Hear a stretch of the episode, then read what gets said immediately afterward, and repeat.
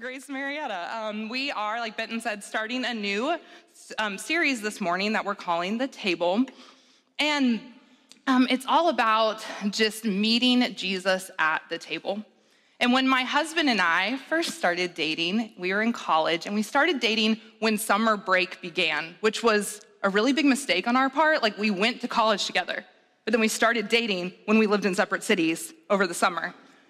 So he had to come to my house and meet my parents on our first date to take me out, um, which I can still remember him sitting on the couch, like meeting my family. And then after that, I went to where he lives in Athens to get to spend some time with him and hang out with him. And I know that might be a little weird, like when you first start dating someone to spend so much time with their family, but we were excited to start dating and we lived almost three hours away, so that's just what we had to do. Um, but to reassure you all, we had known each other. We were like really close friends for months. I say that mostly for like the young people in the room that I'm looking at. Like, I did not go stay in the family home of a stranger. So, like, don't go stay with strangers. Don't meet up with strangers. Just don't stranger in general. That's not, it's not the best thing to do. Um, but we had known each other for a while, but just had started dating. And since we hadn't really hung out outside of our college routine, I didn't really know what to expect when I went to hang out with him in his hometown. But we spent our time just, you know, driving around, seeing where he grew up, running some errands for his mom, meeting all of his friends. And then I started to notice this strange phenomenon. The boy didn't eat. He did not eat. We would start our day and it would get to around lunchtime, and I'd be like, Are we gonna go get some food? And just that offer was never given to me. And on around the third day, yes, the third day, I started to wonder, like, is this gonna work out? Like, I mean, we ate dinner back at home with his mom every night, but during the day, nothing. I was like, why doesn't he eat? Is something wrong with him? Is he perhaps a vampire? Like, so many questions and just concerns that this relationship wasn't gonna work. And dating is weird because when you first start dating, you don't want them to see everything about you, especially the not so cute stuff.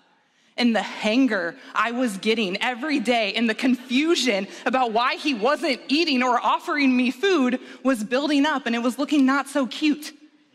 So finally, on that third day, I was like, hey, I have to confess something to you.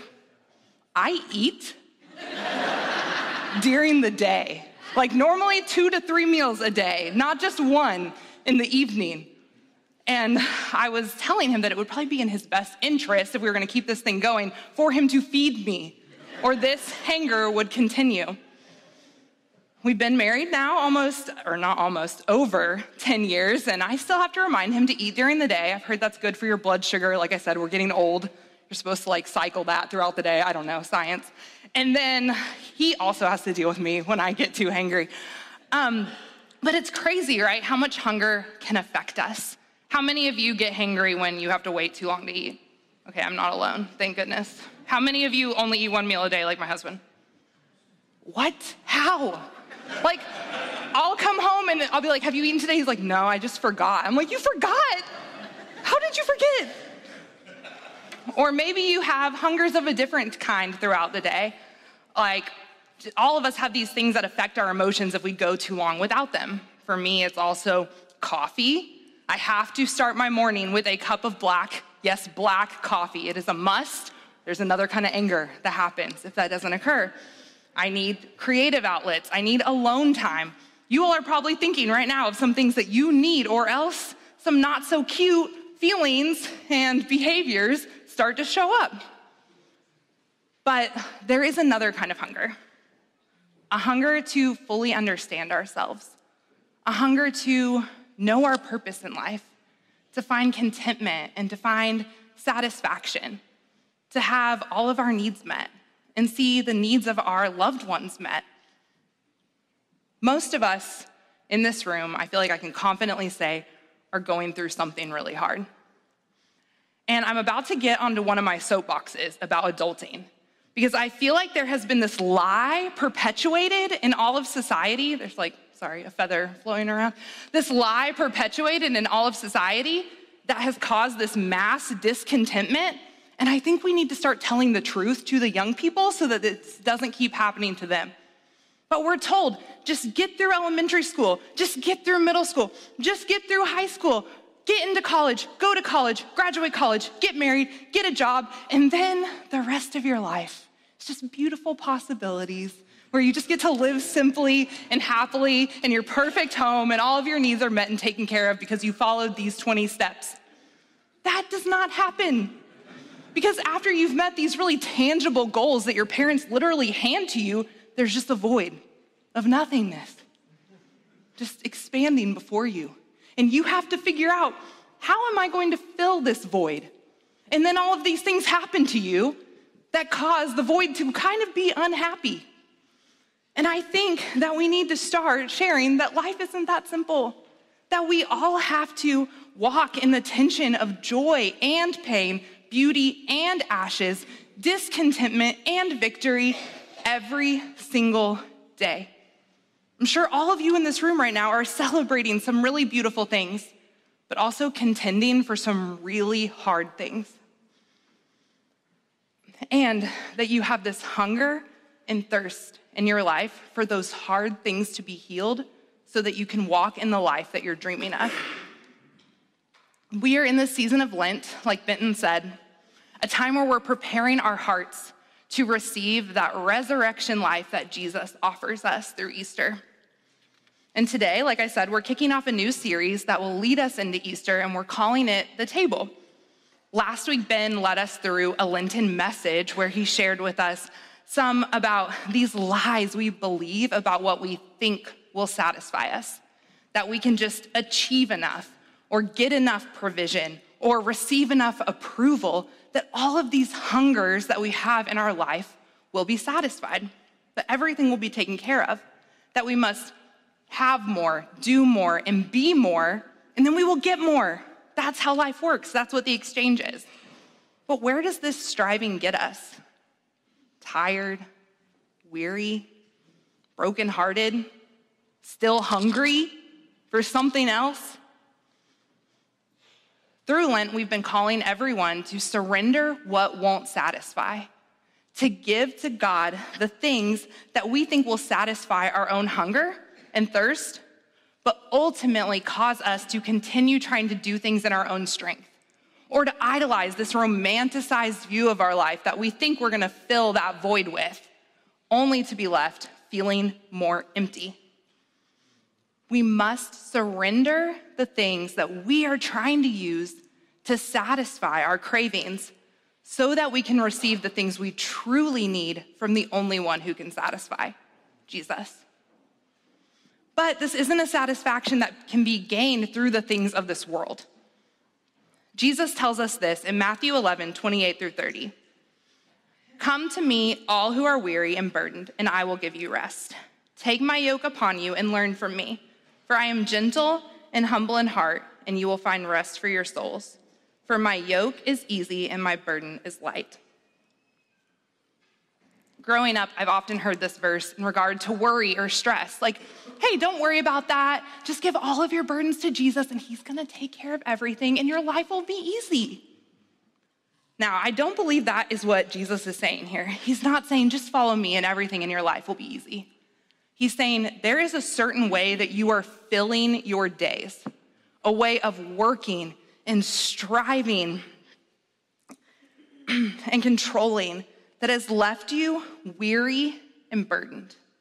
A yoke of lies that you are taking on that says if you just work harder, if you just make more money, if you just get that one relationship, if you just have all of the things that your friends have, if you just receive the affirmation and approval that you're looking for, then you will have that beauty for ashes and joy for sorrow that you've been looking for. But all we actually do is carry around a heavy burden and a lot of weight that Jesus never meant for us to pick up for ourselves. As we work and work and work, we only end up more hungry and more thirsty. Jesus is so kind and compassionate towards us, and he longs, he longs to take up that burden, and he longs to give us all of the hope and healing that we need. So he invites us to a new way of living. And it's not one that's going to make all of your days easy and just make all of your problems solved.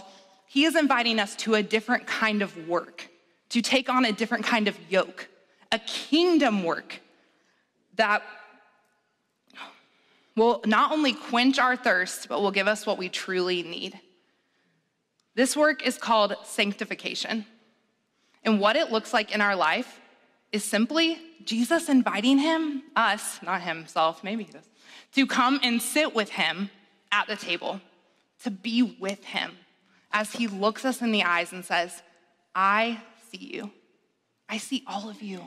I see your pains. I see your hidden insecurities. I see the hidden problems that you're trying to keep from everyone. And I want to offer you something new.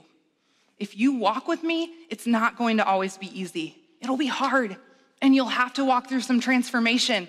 But if you do this, I am going to exchange that heavy burden of the world for something that fits you better, that is light and easy to carry, and that will fill every hunger and thirst that you have. Throughout this series, we will be doing just that. We'll be sitting at the table with Jesus as we walk through nine meals in the book of Luke, where Jesus sits down with groups of people and shares truths with them.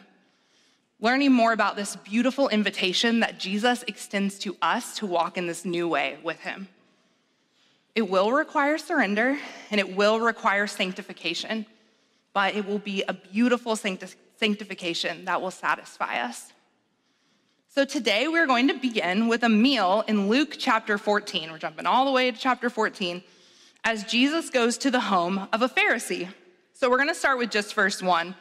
And I was laughing at myself this morning because I was like, I really, like, this table isn't huge, and you know, you have notes, and I have my water, and I'm like, I really need to bring my Bible up there because, like, you can't preach if you don't have a Bible, right? Like, I need to read Luke chapter 14 out of the Bible. I felt like the Lord was like downloading this proverb for me, like, is it better to read the scripture the word from like a book bound by man or from a piece of paper printed in a church office. And I was like, you're right. It is the same, Lord. Thank you for that grace this morning. I don't have to juggle like 20 things. Um, but anyway, I will be reading off of here. I encourage you to get out your Bibles, get out your phones, whichever device you use. Maybe you knew we'd be in Luke 14 and you printed it yourself this morning. I don't know your story and how you're reading the word, but pull out your Bible and let's look at Luke chapter 14. You can also read it on the screen here. We're going to start in verse 1, which says One Sabbath, when Jesus went to eat in the house of a prominent Pharisee, he was being carefully watched. Jesus here is making his way to Jerusalem. And on the way, he has a meal at the home of a Pharisee. And it's especially interesting because it's on the Sabbath. The Sabbath was considered in the Jewish faith the day of rest, and it had very strict rules and very strict guidelines that you had to follow. You were not meant to do any work, including healing, unless in the case that someone was about to die. Again, they had very strict guidelines for these things. And the Pharisees were the um, religious leaders in the Jewish faith, and they were known for living by the letter of the law that God gave to Moses. and um, they dedicated their life to studying this law and to holding everyone else around them accountable to that law. And Jesus was their harshest critic. He often called them hypocrites because they cared more about the rules than understanding the heart behind why God decreed certain things for them to do. So it's really interesting that Jesus would be eating with them, and it brings about a lot of questions that we don't specifically get answered here. But why was Jesus going to this meal? Was it just convenient? Was he invited, or did he invite himself? If he was invited, why? Did they have malicious reasons? That were they trying to trap, like, trap him working on the Sabbath? Or were they just curious about this man who'd been walking around teaching, sharing all of these, these things? Or were they just being kind and generous to him on his way to Jerusalem and offering him a meal? We don't really know, but we can observe two things for certain. The first, and we're gonna see this all throughout this series that we're doing of the table, is that Jesus ate with everyone. And I do mean he ate with everyone, with sinners, tax collectors, women, with his disciples, with prostitutes. And today we see him eating with the Jewish religious leaders of the law. The second thing that we see and know for sure is that he was being carefully watched. Again, we don't really know what this means, but we do know, you all don't know, I know, you might know, maybe you have Luke memorized, that this would be the third meal that Jesus would eat with a group of Pharisees on the Sabbath in the book of Luke. And so they already, and on those first two occasions, he healed on the Sabbath. So they already know this pattern that Jesus has. On the Sabbath, he eats with the Pharisees. I feel like he's just doing it to be like, we all know what's to happen if I eat with you on the Sabbath, right? Um, he's like, let me show you some things. Let me keep teaching you this message that you're clearly not getting. Um, but because there's this pattern that's happening, we can kind of assume that he was invited into this home and being carefully watched because they think he's going to do something else that they disapprove of on the Sabbath. And they want to see if they can catch him doing it. Over the course of this meal, Jesus will share teachings with the Pharisees that reveal the things they are hungry for and the things that they are trying to fill that hunger with. We will also hopefully learn a little bit about ourselves and what, how we're trying to do the same things and learn more about the kind of way that Jesus is inviting us to walk in. So, we're going to continue Luke chapter 14 and we're going to move to verse 2. We're just going to keep going along the line. We're going to go to verse 6, which says, there in front of him was a man suffering from abnormal swelling of his body. Oh, look, someone who needs to be healed. Um, Jesus asked the Pharisees and experts in the law, Is it lawful to heal on the Sabbath or not? So Jesus is like, I'm just going to start this combo right up because we all know where this is going. But they remained silent. So taking hold of the man, he healed him and sent him on his way. Then he asked them, If one of you has a child or an ox that falls into a well on the Sabbath day, Will you not immediately pull it out? And they had nothing to say. So, right from the start, Jesus is setting the scene for what kind of meal he's going to have with the Pharisees. It's one where he breaks down their ideas of what it looks like to live for God. He knows that they think it's unlawful for him to heal on the Sabbath, but he also knows that they only follow the law and teach others to follow the law in a way that serves them. He knows that they are blinded by their own self righteousness, and they can't see that the law is actually a burden to them that they were never meant to carry. They're fueled by this idea that they're meant to earn their salvation through their own works. And he also knows that many of them really like the power and authority that this position of leadership gives them. Whether they realize it or not, all of these things that they're carrying are keeping them from true freedom and they don't really do that much to spread the love of God to those around them. And Jesus knows the truth that can truly satisfy them that he came not to abolish the law, but to fulfill it, to free them from the bindings of it, to release them.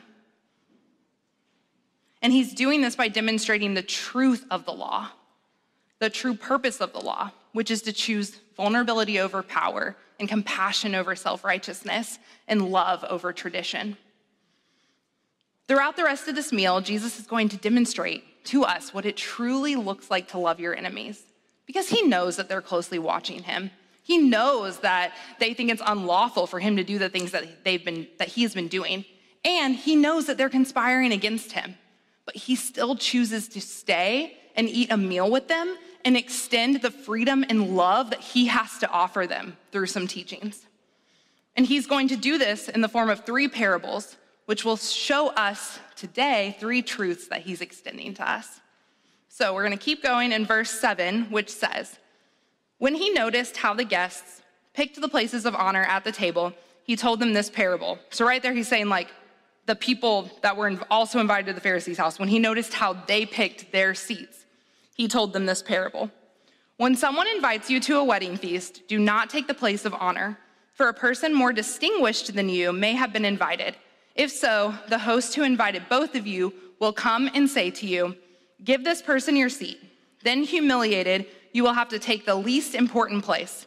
But when you are invited, take the lowest place, so that when your host comes, he will say to you, Friend, move up to a better place. Then you will be honored in the presence of all the other guests. For all those who exalt themselves will be humbled, and those who humble themselves will be exalted. Now, what's interesting about the parables that Jesus shares in this chapter is that they're a lot more straightforward than other parables that Jesus usually shares, where there's a lot of deep metaphor and misunderstandings. Here, he's like, hey guys, I just saw y'all fighting for the best seat in the house. And then he kind of does this thing where he's like asking for a friend, you know? He's like, say there's this hypothetical wedding feast, and I have this friend that goes and tries to do the exact same thing that all of you guys just tried to do, this is what's going to happen to him. I mean, my friend, right? He's like showing them, like holding up a mirror to them and showing them the behavior that they just did and trying to warn them if they keep at this, humiliation is going to come. They will be humbled. And while I do think Jesus is probably trying to give them some good life advice about party etiquette, it goes much deeper than that. Yet again, Jesus is trying to show them the things that they're hungry for and how they're trying to fill them with all of the wrong things. He is trying to expose their hearts and sanctify them by showing them their own pride and need for power and approval. I don't know about you, but I find this conviction so relatable. So many times in my life, I have reached for authority and leadership before I was ready for it. I would raise my hand for something only to have God basically be like, hey, no, like, not you. Girl, sit down, right? Um, it was usually in the form of like wise, discerning leaders in my life telling me I really wasn't ready for something, or just doors shutting right in my face. And every time this happened, I was usually pretty frustrated. I didn't take it very well. And I would try to do it in my own strength, and it would always go very badly. Um, I had no success. But there is this seat at the table that we all envision for ourselves, the one that will give us everything that we want leadership, authority, blessings, power, provision, approval, applause. And then we see somebody else get to sit in that seat. And we we end up on the other side of the table wondering what we could have done wrong to not have the seat that we know we're supposed to have. We get burdened with shame that we don't have it, envy that somebody else has it, and then we start to become obsessed with this idol that we've made of this seat that somebody else is sitting in. We begin to manipulate and control and lie and just try to work the system so that we can get the thing that we think we deserve. And we fill ourselves up with so much pride and bitterness that we don't even realize how hungry we are or what we're hungry for. The truth is that there is freedom in the seat that God has prepared specifically for us. So many times when I thought I was ready for a certain seat, God protected me from myself. He protected me from my pride and my inexperience and my undeveloped character. And thankfully, He protected others from me as well. He created a perfect portion for me and expanded my leadership as He prepared me for it. And I'm so thankful for that mercy over my life. And what we don't often see or even try to understand is the story behind the person who was given that seat that you thought you deserved. You don't ask what their story is, what they've walked through with the Lord to prepare them for that moment, the fires that they have been refined in so that they are ready to carry the yoke of that seat. Honestly, we don't do a great job of celebrating one another when other people get things that we think we deserve. We don't have a great culture of celebration. And this was the problem that the Pharisees had. They were so focused on their own self importance that they couldn't understand that anyone else would have been invited to the table of Jesus. No one else earned it. No one else worked as hard to understand and live by the law than they did. So, why should they get to come and sit at this table? The true Messiah would never even have an open table like this. It didn't make any sense to them. They only cared if their needs were met and their accomplishments were acknowledged. They couldn't fathom that God would freely give love to all who are willing to just sit and be with him. So, Jesus' first truth for us is this demanding our seat will never satisfy, like sitting in the seat God has prepared for us. Accepting this invitation requires a lot of faith and a lot of trust. We must trust God that the plans He has for us and the timing He has for us and the work He has for us is better than anything that we could have imagined for ourselves. We must trust in these seasons of preparation where God puts us at the kids' table for our own good as we are refined to grow and surrender and be sanctified in Him. Because when we strive and we try to put ourselves in ill fitting seats, it never works out. Humility always comes, usually in the form of failing or falling.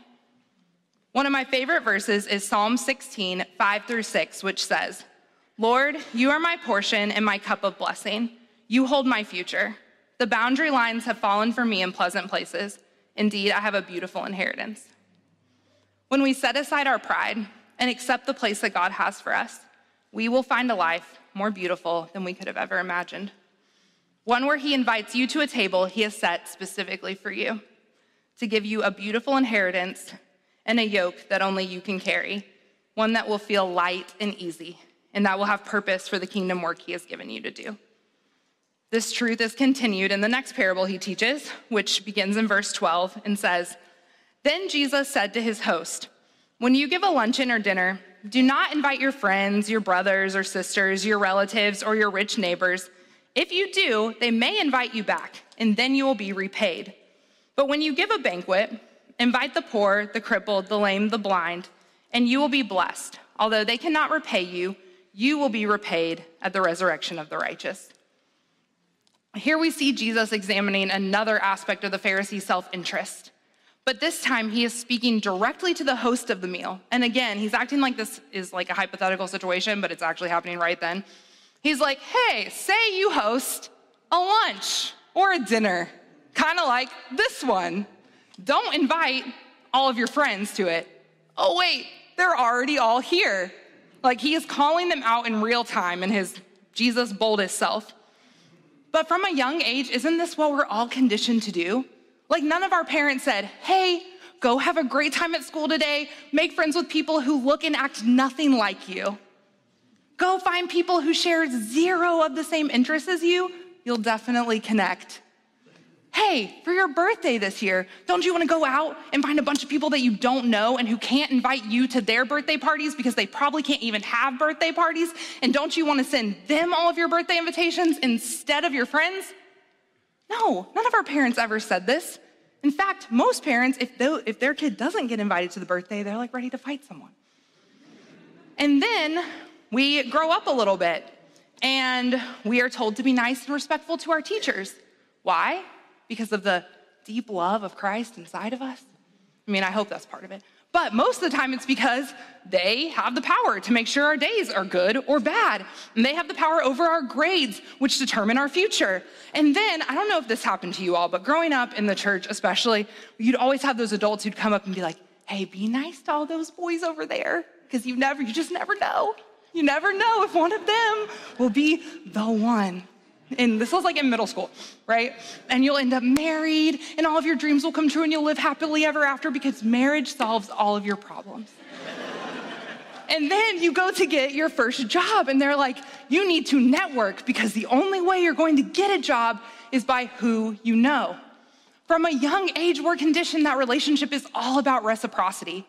That our value in life, that the good things or bad things in life come from the people we're in relationship with.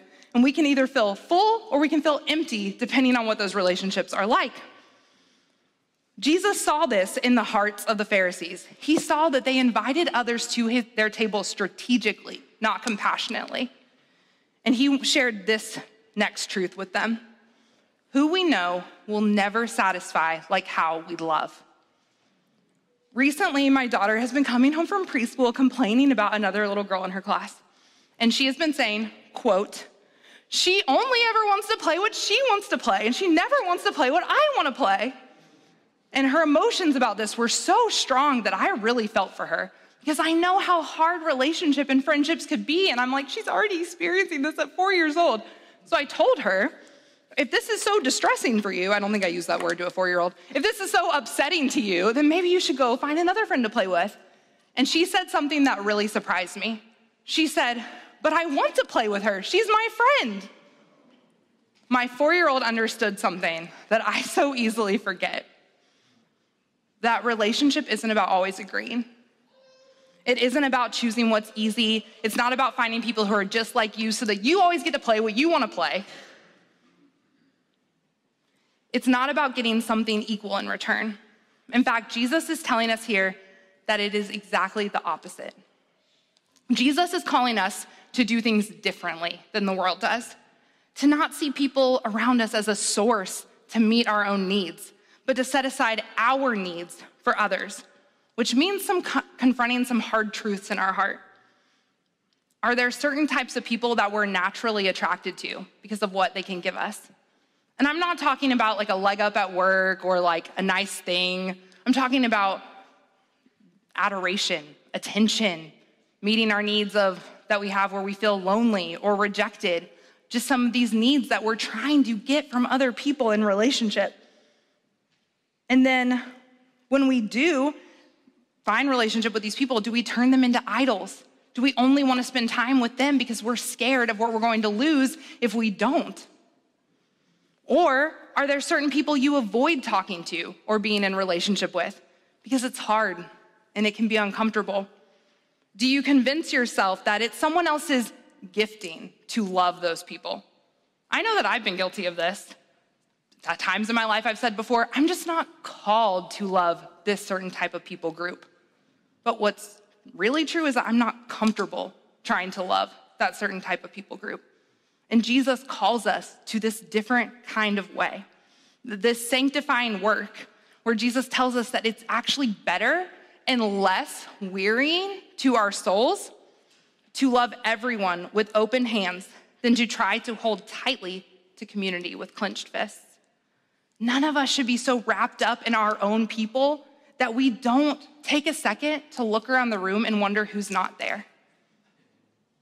We should all be asking ourselves how would our lives change for the better if we took on a different perspective or invited someone with a different story than ours to the table? Jesus tells us that to live a life like him, we must sacrifice our own comfort to change who is invited. And I'm not talking about invited like it's a temporary charity that you're being kind to this person. I'm talking about invited to true community, a community that can demonstrate the sacrificial love of Jesus to everyone. And now let's look at this last invitation we receive from Jesus at this meal, continuing in verse 15. When one of those at the table with him heard this, he said, he said to Jesus, Blessed is the one who will eat at the feast in the kingdom of God. Jesus replied, A certain man was preparing a great banquet and invited many guests. At the time of the banquet, he sent his servant to tell those who had been invited, Come, for everything is now ready. But they all alike began to make excuses. First said, I have just bought a field and I must go and see it. Please excuse me. Another said, I have just bought five oak of? It's a new animal. Oxen. And I'm on my way to try them out. Please excuse me. Still another said, I just got married, so I can't come. The servant came back and reported this to his master. Then the owner of the house became angry and ordered his servant, Go out quickly into the streets and alleys of the town and bring in the poor, the crippled, the blind, and the lame. Sir, the servant said, What you ordered has been done, but there is still room. Then the master told his servant, Go out to the roads and country lanes and compel them to come in, so that my house will be full. I tell you, not one of those who were invited will get a taste of my banquet. Through this parable, Jesus is speaking to the elephant in the room that most of the people of Israel were not going to accept him as their savior. Jesus is speaking directly to the belief that the Pharisees have that they will not experience the kingdom of God until the resurrection of the dead. But Jesus is saying, hey, hello, I'm here right now. You don't have to wait until the resurrection of the dead to sit at this feast. I'm sitting right in front of you, ready to serve you a banquet that has all of the good things of the kingdom of God. These leaders would never have accepted Jesus as their Messiah, and they would still be waiting for this king that would come to conquer everything and give them more power and more authority. They were not looking for a savior who would come and tell them to humble themselves and invite the sick and the poor to their birthday parties. They were looking for a savior who would come and say, Good job, guys. You earned your place here. Come and sit to my right and my left because you worked so hard. I'm going to give you even more power and authority in heaven. So, why would they care about coming to a banquet right then that Jesus said was ready for them when they didn't believe they had access to anything until the resurrection? It's so easy to prioritize the things of earth when you don't believe you have access to the things of heaven. Which brings us to our third truth from Jesus. What we fill ourselves with will never satisfy like the feast Jesus has prepared for us. Again, I feel for the Pharisees because I can honestly relate to a lot of their weaknesses. How many times have I told Jesus no with a bunch of excuses? How many times has he come to me and said, Hey, just sit down for a second. I have some rest for you. I have some hope for you. I have some healing for you. I have everything that you need right here if you would just stop. And I say no so many times because it's so much easier to say yes to the things that I perceive are right in front of me, the things that are tangible and easy to ch- achieve, the things that I can control.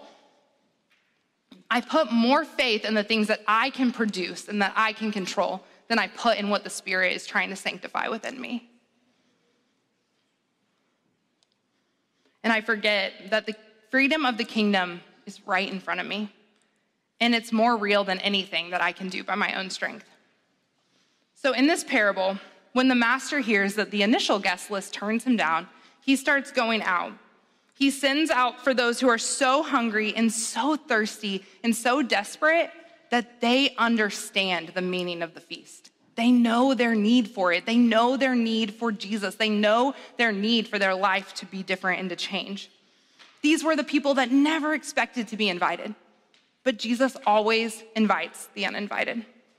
He creates space to fill every seat for those who will come and sit with him. I believe that most of us in this room have found ourselves feeling, in one way or another, like both types of guests. We have seasons where we're trying to control everything in our own strength. We're trying to do everything ourselves so that we can see the outcomes of the things we are trying to do in our own strength. And then there are seasons where we're so aware of our deep need for Jesus because we've come to the end of ourselves we feel unworthy and we feel rejected and we feel like, I cannot believe that Jesus would even want me at the banquet that he's throwing. And the incredible thing is that at the table with Jesus, there's good news for all of us. What is so interesting at, about the healing at the beginning of this chapter is that it is for a man with something called dropsy, which is extreme swelling in the body because of gluttony.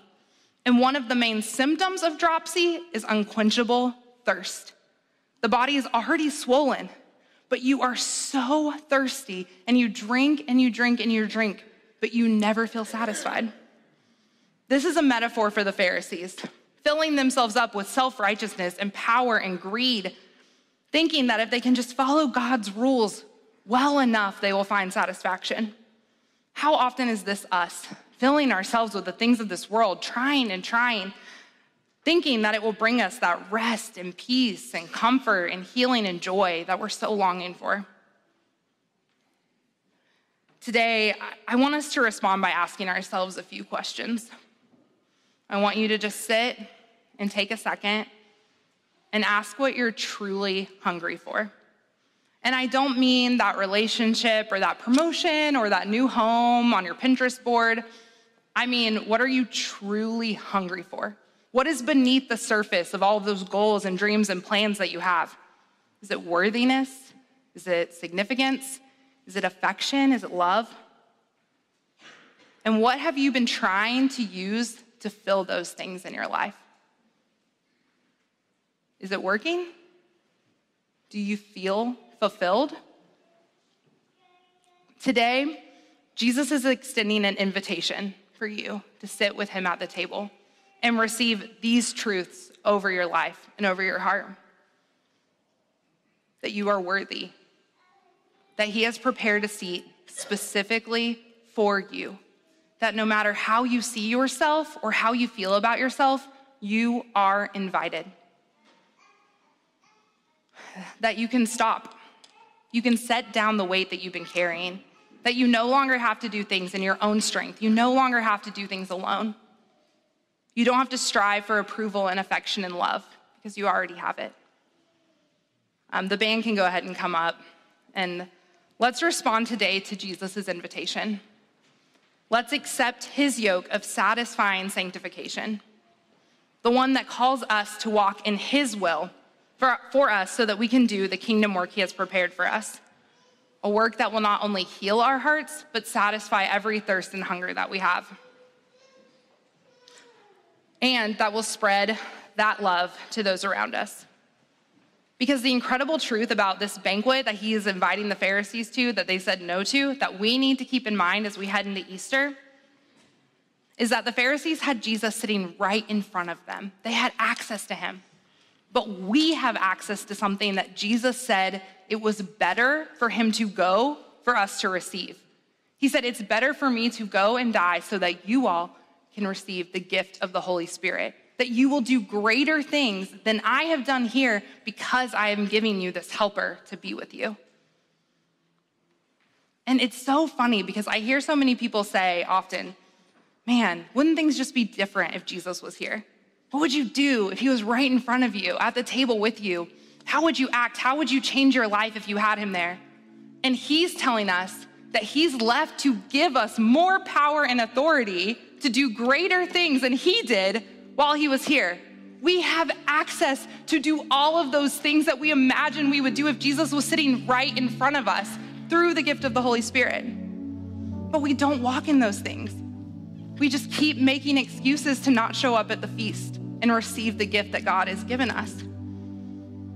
The same spirit that raised Christ from the dead, releasing this resurrection power over um, the whole world, is available to us and lives inside each of us. For those of us who have accepted Jesus into our lives, we have the power to bring new life and healing to everyone around us. Will we accept that invitation? Will we extend that invitation to those who are not there and who can never give us anything in return? Will we keep finding excuses? Or will we keep finding excuses to wear an ill fitted, exhausting yoke of this world? Or will we walk in the full resurrection power Christ gave us through his death?